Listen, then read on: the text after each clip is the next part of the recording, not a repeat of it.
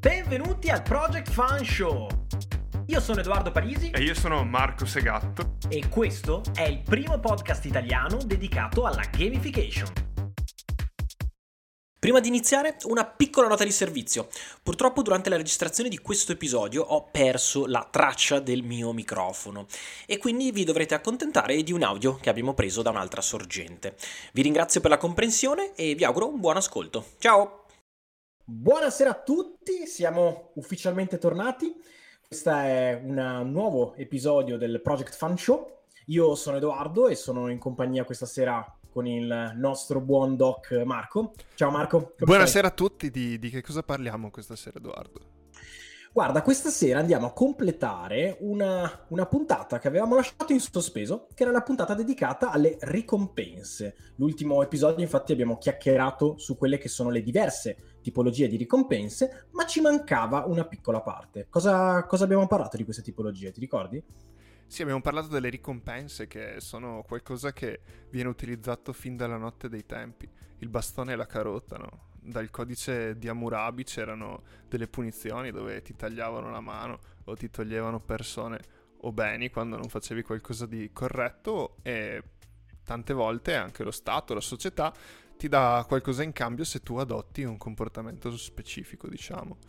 L'altra volta abbiamo visto le tipologie di ricompense nella gamification, che di solito vengono nominate nello schema SAPS, nell'acronimo SAPS, quindi st- Esattamente. Status, Access, Power and Rewards. Ma oggi vediamo un altro aspetto estremamente interessante delle ricompense, ovvero come possono essere erogate, come possono essere date queste, queste ricompense, perché ci sono varie tipologie, ma anche il come vengono date è importante. Che ne dici? Esattamente, è altrettanto importante, se forse non più importante. Prima di parlarne, però, faccio un brevissimo recap per i pochi che magari sono capitati assolutamente per caso su questa puntata. Chi siamo? Noi siamo due dei fondatori di Project Fun, una community, la prima community, la più grande community in Italia sul mondo della gamification. E quello che facciamo ormai da diversi anni è divulgare eh, parlando di esempi, parlando di casi studio, suggerimenti, ispirazioni, episodi anche più specifici, quindi lo facciamo sul blog, abbiamo un blog tematico su projectfun.it, una community super interessante in cui potete trovare altri appassionati di gamification e poi questo podcast o magari il canale YouTube sulla quale ci state guardando, perché siamo sia in video sia in audio. Quindi se non siete ancora iscritti, vi invito assolutamente ad iscrivervi alla community su Facebook. Se non avete Facebook, la cosa più vicina alla community è iscrivervi assolutamente alla nostra Games Letter, in quale teniamo aggiornati eh, gli iscritti a- su quelle che sono le informazioni più interessanti, gli aggiornamenti e anche i post che vengono creati all'interno della community. Ma veniamo ora al tema caldo della serata e vediamo il primo tipo di ricompensa, il primo tipo di modalità di erogazione delle ricompense. Ed è quello sicuramente più conosciuto, ovvero la ricompensa costante. Come funziona la ricompensa costante? Beh, venite ricompensati in modo costante quando adottate un determinato comportamento e siete consapevoli del fatto che una volta adottato quel comportamento riceverete una ricompensa specifica che conoscete. Facciamo qualche esempio. Ehm, Quando magari da piccoli dovevate tagliare l'erba o la siepe, ehm, lo zio vi diceva: Guarda, se mi tagli l'erba ti do 20 euro di paghetta. O magari se lavorate e siete dei dipendenti con uno stipendio fisso, sapete che in cambio delle- di 8 ore al giorno per eh, un mese riceverete un determinato compenso ed è una ricompensa costante. O magari, prendendo un esempio un po' diverso, c'è il discorso delle fidelity card, che delle volte vi danno un punto per ogni euro speso eh, all'interno di un negozio. Ti viene in mente qualche altro tipo di ricompensa costante, Edoardo?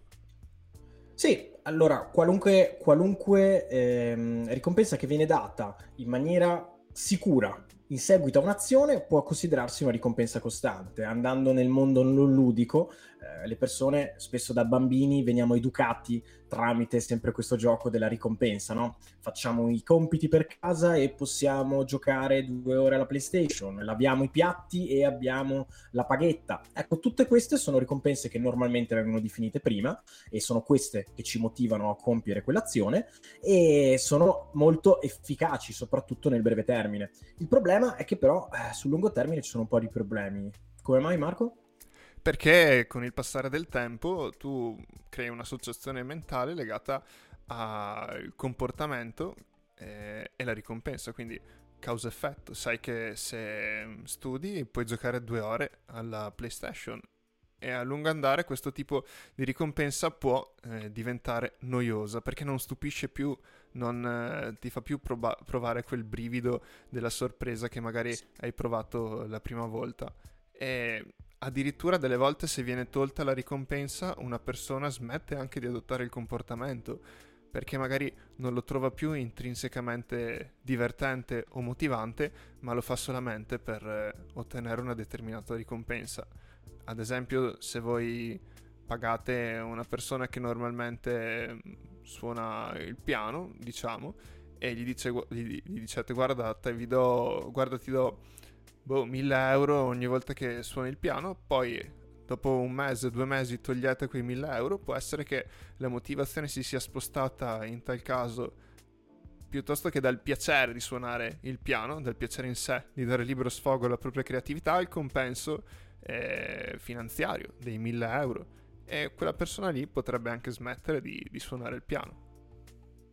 Esattamente, un esempio che mi viene in mente, eh, che viene utilizzato giusto per, per, far rientrare dei casi digitali, è gli e-commerce. Gli e-commerce spesso inseriscono, non è un programma fedeltà, ma il fatto di mettere la spedizione gratuita quando si inseriscono determinati prodotti o si supera un numero, un quantitativo minimo di spesa, il fatto di avere, ricevere la ricompensa della spedizione gratuita è esattamente una, una, ricompensa costante. Quindi non c'è niente di nuovo, so che semplicemente ogni volta che compio un ordine sopra so, 50 euro e 30 euro ho questa ricompensa apprezzatissima, però una volta che una la prova per la prima volta, se rimane la stessa, dopo un po' inizia a perdere d'effetto. Ed è per questo che insomma ci sono altri tipi di ricompense. Siamo partiti esattamente a descrivervi questa che è la prima.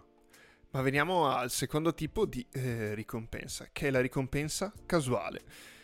In questo caso, in questo caso eh, l'utente sa che riceverà una ricompensa dopo aver adottato un determinato comportamento, tuttavia non conosce l'entità della ricompensa e neanche la ricompensa in sé sa che vincerà qualcosa, otterrà qualcosa, ma non conosce bene effettivamente quale sarà la ricompensa. Ma facciamo qualche esempio che sicuramente conoscete.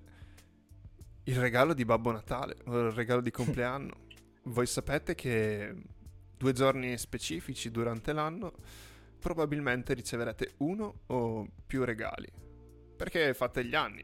In questo caso non adottate un comportamento specifico, ma sono legate al giorno in cui fate gli anni è Natale, si chiama dinamica di appuntamento.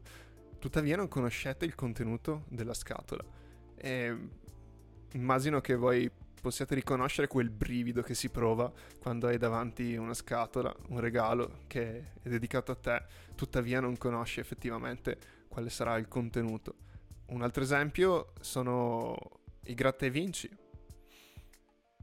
Sai che potrei ottenere una ricompensa, tuttavia non si sa bene il contenuto. Potrebbe essere di un euro, due euro, come di boh, 10.000 euro. Oppure le buste di figurine.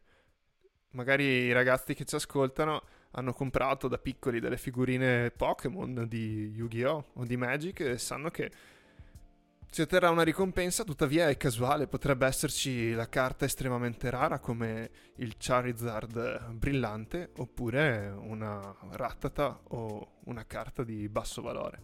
Ti viene in mente qualche altro tipo di ricompensa casuale, Edoardo?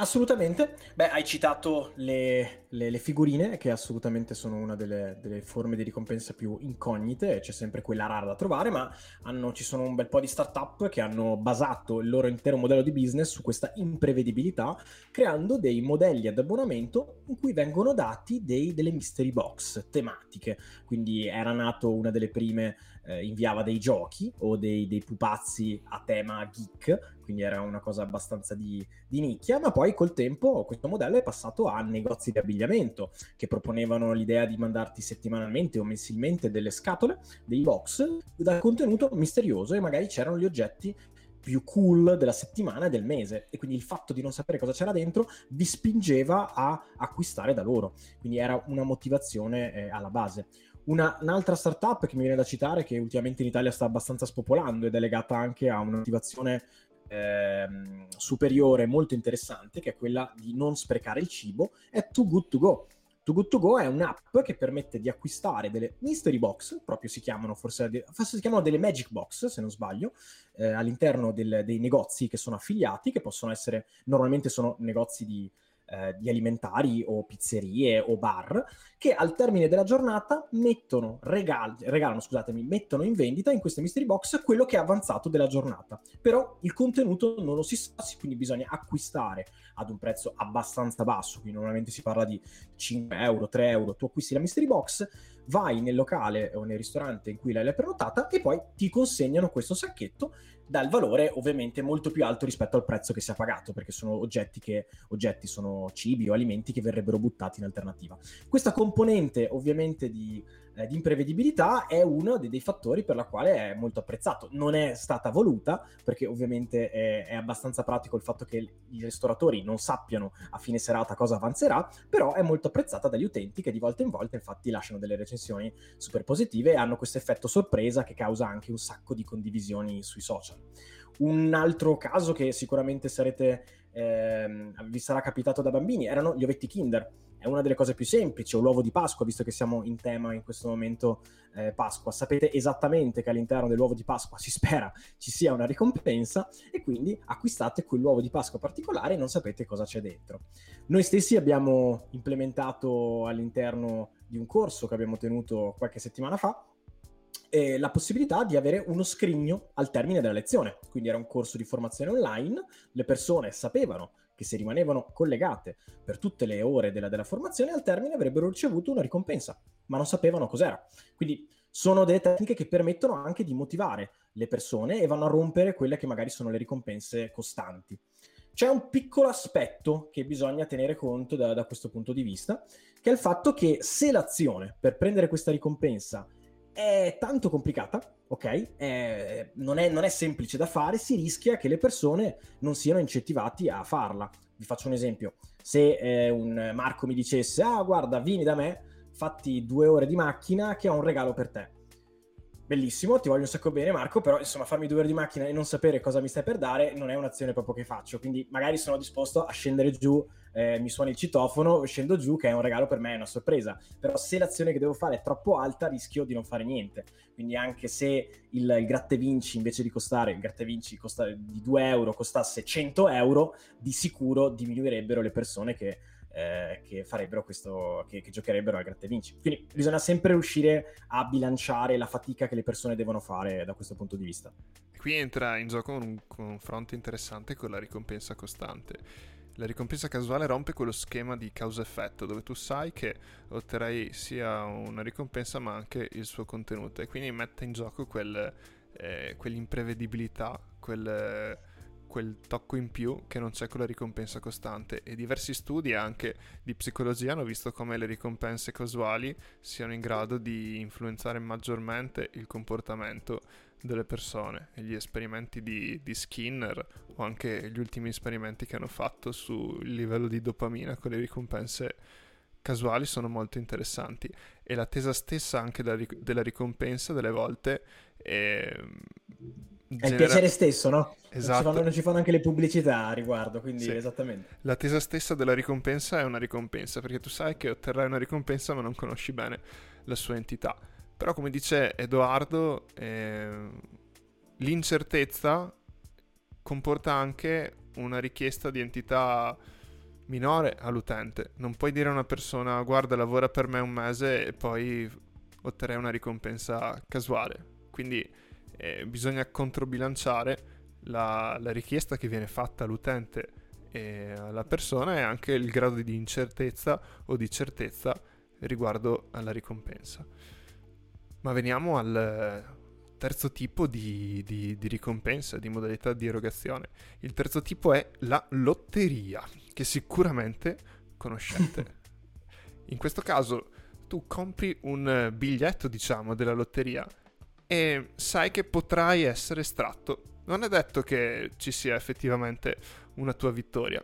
C'è un montepremi e una parte dei biglietti della lotteria verranno, verranno estratti. Solitamente il montepremi è molto cospicuo e interessante, però poche persone vengono estratte per beneficiare effettivamente della ricompensa.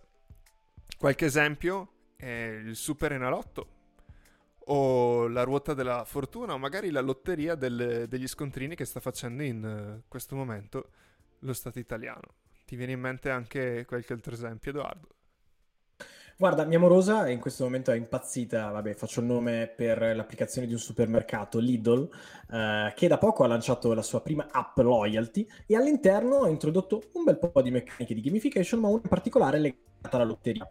Ogni volta che lei, eh, in realtà è un misto, perché poi unisce sia lotteria sia casuale, ma ogni volta che lei effettua un acquisto, e quindi raccoglie dei punti classici, c'è un programma fedeltà, riceve un gratta e vinci.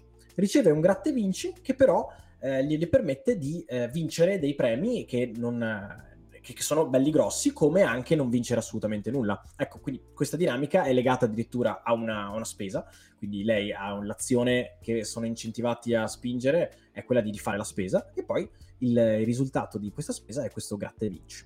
La, un altro esempio che sicuramente tutti avrete fatto sono le classiche sagre, no? la lotteria della sagra chi non ha mai partecipato ha preso il bigliettino per vincere oh, la bicicletta, vedete tutti là, belli in sovraimpressione, tutti i premi, non sapete, potrete vincere qualcosa come nulla, però l'idea di poter prendere quel super mega pupazzone gigante vale la pena per spendere quei 2-3 euro, quindi il nostro obiettivo è sempre prendere il premio più grande, è quello il motivo per il quale ci iscriviamo. Ma, Mi piacerebbe Fa- faccio una, una, proposta che mi è venuta in mente in questo momento, Marco, perdonami.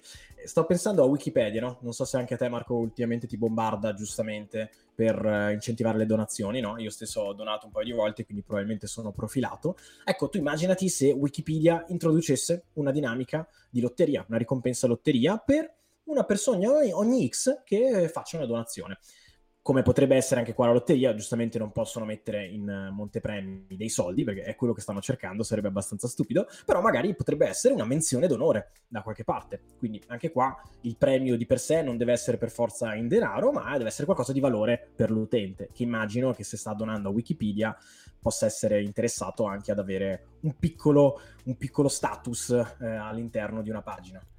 Quindi qui hai combinato la lotteria con il tipo di ricompensa status che abbiamo visto durante la scorsa puntata. Ma Esattamente. perché così tante persone giocano alle lotterie? Mm. Sapendo che comunque alla fine hai poche probabilità di vincere. Beh, do tre spunti che secondo me sono rilevanti. Il primo è il premio enorme. Quindi rispetto a una ricompensa costante o casuale, dove però bene o male sai che cosa otterrai in cambio in termini di valore, qui si parla di milioni, di decine di migliaia di euro e questo è possibile perché solamente una piccola piccola percentuale di persone vince il, monte, il montepremi e di conseguenza si può alzare il valore del, del singolo premio e, e fa gola un, un premio così, così ampio alle persone. L'altro, secondo me, è legato anche a un bias cognitivo, che è l'euristica della disponibilità. Che cos'è questo bias? Che sembra una brutta parola, da come la dici, ma... è una scorciatoia, diciamo, della mente che ci fa pensare che un evento a cui siamo stati esposti molte volte è più probabile rispetto ad uno poco sentito. Ad esempio, tendenzialmente le persone credono che sia più probabile morire di incidente aereo rispetto a una noce di cocco che ti cade in testa, perché sentono parlare di più degli incidenti aerei rispetto alle noci di cocco che ti cadono in testa, quando magari la probabilità è diversa ed è più probabile morire per la noce di cocco. Allo stesso modo, con le lotterie si sente la storia delle persone che hanno vinto, le persone che hanno cambiato la propria vita attraverso la vincita di, di quell'uomo che magari lavorava lavorava come giardiniere in comune e ha vinto milioni e milioni di euro e adesso sta bevendo il cocktail alle Hawaii e non si co- racconta la storia di tutte quelle persone che ogni giorno pagano il bigliettino e perdono e sperano di vincere quell'enorme montepremi. Allo stesso modo, la capacità di stimare le probabilità è bassa negli esseri umani, soprattutto se dobbiamo fare i calcoli a mente con numeri così grandi come milioni di giocatori e montepremi milionari. Che ne dici? Sì. Sì, sì, sì, è uno dei motivi per la quale le persone sono, sono, spinte a fare cose folli, infatti anche a perdere fortune in lotterie o eh, semplicemente anche slot machine. La dinamica è leggermente diversa, però spesso il fatto di poter vincere un grande montepremi va a toccare quelle che sono le persone anche un po' più deboli e un po' più sensibili a queste tematiche, vogliono cambiare vita e quindi bisogna sempre fare anche qua attenzione all'aspetto etico, noi ci teniamo abbastanza da questo punto di vista. Tutto deve essere trasparente, la cosa più semplice è rendere chiare le probabilità di vincita, non solo in termini numerici, perché come diceva Marco, eh, spesso non vogliono dire niente alle persone normali, ma magari facendo un esempio, come si diceva per lotteria, con il numero di telefono. Cioè la possibilità di vincere la lotteria è un decimo delle possibilità tipo che hai di chiamare Buffon facendo il primo numero di telefono a caso. Quindi una cosa del genere ti fa capire quante poche io alzo il telefono, faccio un numero a caso, ecco, se dopo dieci volte che ho beccato Buffon, ecco, quelle sono le possibilità di vincere la lotteria. Eh, ti, fa, ti dà un po' più il, la misura delle cose. Quindi abbiamo fatto le ricompense costanti, casuali, ok? La lotteria. Cosa ci manca? E veniamo all'ultimo tipo di, di modalità di erogazione delle ricompense, che è quella improvvisa e inaspettata. In questo caso ribaltiamo completamente le carte e il tavolo anche. L'utente non sa di ricevere una ricompensa e non sa neanche il contenuto chiaramente della ricompensa. E un esempio sono gli easter egg di, di ricompensa improvvisa inaspettata. Questo tipo di ricompense sono interessanti perché stupiscono le persone. Le persone che ricevono un dono inaspettato, vi sarà sicuramente successo, e sono in una fase di euforia, di, di, stupore, tuttavia non possono essere usate queste ricompense per incentivare un determinato comportamento, perché eh, per definizione se tu non conosci il modo per ottenere una ricompensa ed è inaspettata, non posso dirti Edoardo eh, vieni qui a casa mia così vinci una ricompensa inaspettata, non sarebbe più eh, inaspettata. E un esempio è un buono sconto che magari ti viene dato da un'azienda per il compleanno, quando non l'hai mai ricevuto eh, gli anni passati. Oppure, ad esempio, a me è capitato di possedere un Fitbit eh, che è un dispositivo indossabile come l'Apple Watch e quando riuscivi a completare tutti gli obiettivi del giorno, quindi stare in piedi, fare 10.000 passi, non so quante scale, fare attività fisica, fondamentalmente nel menu, in fondo in fondo come ultima voce, compariva un giochino simile a Flappy Birds, che poi scompariva a mezzanotte.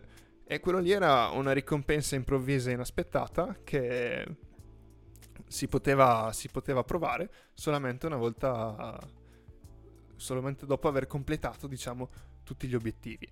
Ma queste ricompense sono interessanti perché poi le, le, persone impazziscono per capire qual è stato il trigger, ovvero la cosa che ha innescato effettivamente la ricompensa. Perché ti trovi una ricompensa ma non sempre sai come hai fatto ad ottenerla e magari cerchi online, eh, parli con altri appassionati e crea molto passaparola questo tipo di ricompensa e tante volte si formano delle community online che ti spiegano effettivamente come ottenere le ricompense improvvise o inaspettate. Bellissimo, mi viene in mente che poi quando ah, ancora tempo fa, insomma più di 10-15 anni fa, non, non, c'era internet, era ancora tutto più divertente ovviamente perché gli easter egg si passavano solo di passaparola, quindi erano quasi eh, un, un, un, tesoro da tenersi, ah io lo so, tu non lo sai, ah non ti dico cos'è il risultato, quindi soprattutto in ambito dei videogiochi c'era sempre il racconto, ah il mio compagno di classe ha trovato quella cosa là, l'ha sbloccata facendo una determinata operazione, tipo indietro, indietro, avanti, salto in alto. C'era in Tomb Raider, mi ricordo una, una, combinazione particolare che se veniva fatta in una stanza ti apriva una porta che ti dava un'arma con munizioni infinite, spettacolare. E come diceva Marco, crea soprattutto nelle persone che magari sono a uno step un po' più avanzato del progetto, quindi non in fase iniziale, crea una, una, una sensazione di, di, di, di, connessione con il progetto e non fa altro che venire voglia di andare avanti per scoprirne sempre di più. Uh, un, mi è venuto un esempio un po' più terra-terra da questo punto di vista, non nel mondo dei videogiochi, di, una, di un simile easter egg, è quello che sta facendo per esempio un influencer, ha scritto un libro e all'interno di alcune copie di questo libro ha, ne ha firmate alcune e ha messo delle dediche. Quindi, non so, ha creato X copie, non l'ha detto a nessuno e quindi da questo punto di vista le persone si troveranno questa sorpresa acquistando un libro e questo ovviamente genererà una, una viralità probabilmente o comunque una condivisione sicura per quanto riguarda i, eh, sui social.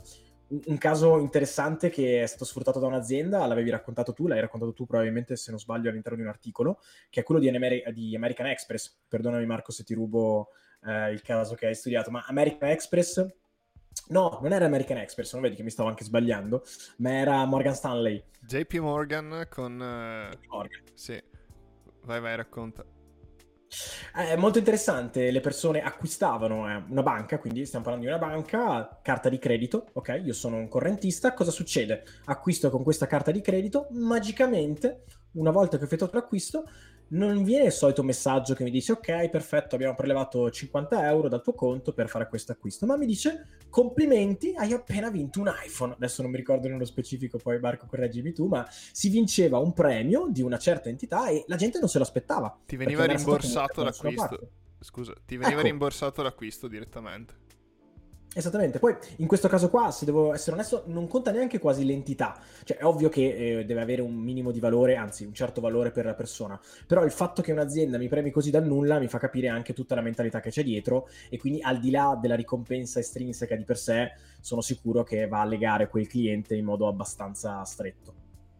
E uh, tendenzialmente quando mettete questo tipo di ricompense è utile magari inserire sotto un pulsante di condivisione dove date la possibilità alle persone di condividere la ricompensa che hanno appena ottenuto per generare del passaparola. Ma veniamo all'ultimo tipo di, di ricompensa bonus, diciamo, che è slegato un po' alle modalità di erogazione, che non abbiamo trattato anche nella scorsa puntata, ed è la, la, ricompensa, la ricompensa sociale, diciamo. Quella che provi quando senti che viene generata una connessione sociale, diciamo, con, con le altre persone. Questo tipo di ricompensa può farti sentire accettato, attraente nei confronti di qualcun altro, importante o magari incluso. E proviamo a fare qualche esempio. Può Vai. essere banalmente il, il grazie o un mi piace su Facebook o una visualizzazione di una tua foto o magari qualcuno che su Tinder eh, fa uno swipe che dice effettivamente che sei una persona interessante e che gli piaci. Che ne dici Edoardo? Mi sta venendo in mente, allora, eh, immaginate, noi non stiamo andando a seguire uno script, eh, quindi se ci vedete che stiamo pensando, stiamo pensando veramente, che magari la gente si immagina, ah, pensa a questi che registrano un podcast si, eh, e fanno finta anche di pensare. Mentre parlavi, mi viene in mente il caso di um, Burger King. Che cosa ha fatto? Eh, Burger King ha creato una campagna dal nulla andando a mettere dei like su Twitter ha dei post di influencer, di gente comunque con un bel seguito, di tipo 10 anni prima. Ok? Quindi è andata da, ha preso gente con milioni di follower, è andata a mettere dei like.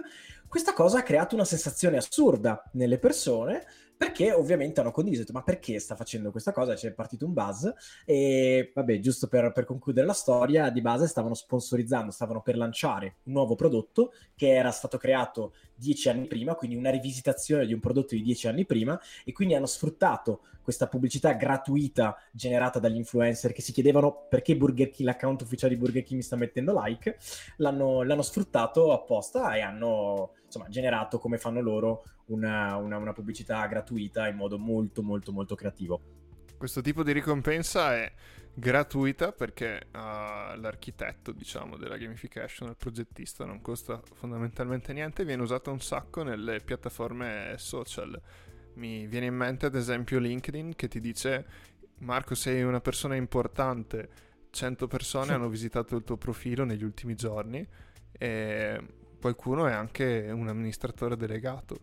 Paga il profilo premium per vedere effettivamente chi sono queste persone qua e c'è un gioco chiamato Death Stranding che si basa fondamentalmente su questo tipo di ricompensa. Si basa sul generare una connessione con le altre persone attraverso il multiplayer asincrono. Abbiamo fatto anche un approfondimento su questo tipo di meccanica di gioco con un video del canale YouTube che vi consiglio di vedere. Lo riusciamo a mettere qua per chi è in video? Facciamo la classica casellina in alto. Lo trovate sicuramente nei commenti. Quindi che ne dice Edoardo? Abbiamo visto più o meno le ricompense della gamification. Facciamo un breve riassunto, giusto che così vi abbiamo dato un bel po' di informazioni. Le quattro tipologie di cui abbiamo parlato, in realtà sono quattro più uno. Abbiamo detto abbiamo la ricompensa costante, ok? Quindi è una ricompensa che la gente sa quale, qual, in base a un'azione che, che, viene fatta, so già cosa sto per andare a prendere e non ho nessuna sorpresa. Ho una ricompensa che invece è misteriosa, ma sempre eh, sicura, quindi io faccio un'azione per andare a prendere un premio, una ricompensa di cui non so ancora l'entità, ok? Quindi la classica mystery box parlavamo, o lo scrigno al termine della lezione. Poi abbiamo la lotteria, molto semplice, quindi ci sono basse possibilità di vincita, ma il premio è molto molto alto. Quindi io so che cosa posso vincere, ma so anche che molte volte, la maggior parte delle volte, non potrò vincerlo. Quindi è una di quelle che funziona meglio eh, da questo punto di vista, però bisogna stare molto attenti perché dopo un po' eh, le persone rischiano di eh, non pre- vincere nulla e quindi viene a mancare la motivazione, soprattutto se il premio non è troppo alto. La penultima ricompensa invece è una delle più interessanti, una anche delle più difficili da implementare e di sicuro deve essere implementata per forza assieme ad altre, è la ricompensa inaspettata. Ok? Quindi è una ricompensa in cui le persone stanno già facendo la loro azione desiderata, quindi noi non stiamo motivando niente da questo punto di visa perché le, sa- le persone non sanno neanche come sbloccare questa tipologia di ricompensa, ma gli compare in modo magico, semplicemente perché hanno fatto qualcosa.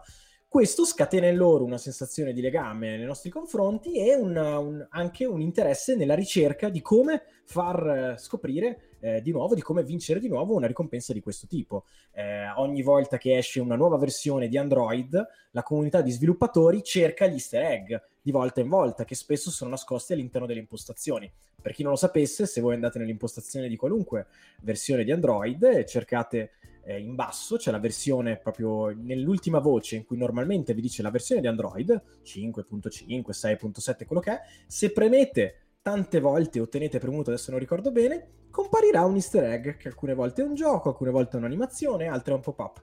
Ormai è diventata quasi una costante, quindi non è neanche più un easter egg, però spesso lo cambiano e lo cambiano come forma. Quindi anche qua la community di sviluppatori ogni volta che esce una versione è stimolata dal cercarlo. L'ultimo, la ricompensa sociale. La ricompensa sociale che non è una modalità di erogazione, ma è più una tipologia di ricompensa che viene generata quando senti una sorta di connessione sociale nei confronti delle altre persone. Quindi quando ti senti accettato, attraente, importante o incluso in una community o in un gruppo sociale.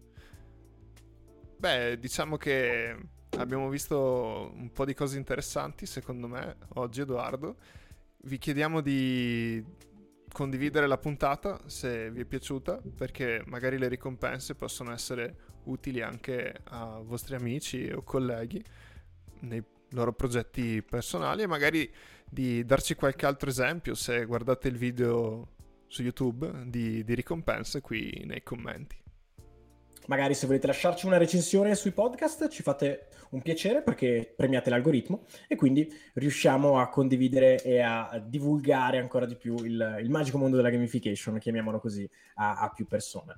Però no, non sarebbe una, una, puntata sulle ricompense, giusto per chiudere il ciclo, senza che eh, Marco diamo una piccola ricompensa, direi, se sono meritata, se sono arrivati fin qua, spero abbiano già visto anche la prima lezione, eh, la prima lezione, scusate, la prima puntata, e quindi direi che possiamo dargli qualcosina. Vuoi chiamare sì, su Magnus? Sì. Magnus, il, lo stregone di, di, Project Fun. Praticamente eh, se andate su www.projectfun.it e vi iscrivete alla community eh, avrete modo di conoscere Magnus che è un chatbot su Facebook Messenger eh, di Project Fun. Alcuni di voi sicuramente ci hanno già conversato e sono amici di vecchia data e provate, provate a scrivere in chat a Magnus zombie e ci sarà una, una ricompensa divertente da sperimentare. E magari ce ne sono anche altre, eh? quindi sì. parlando di ricompense inaspettate, magari sono altre parole magiche che aprono altri mondi, quindi dai, siamo curiosi di vedere, noi leggiamo assolutamente tutto quello che scrivete a Magnus, quindi stupiteci, stupiteci.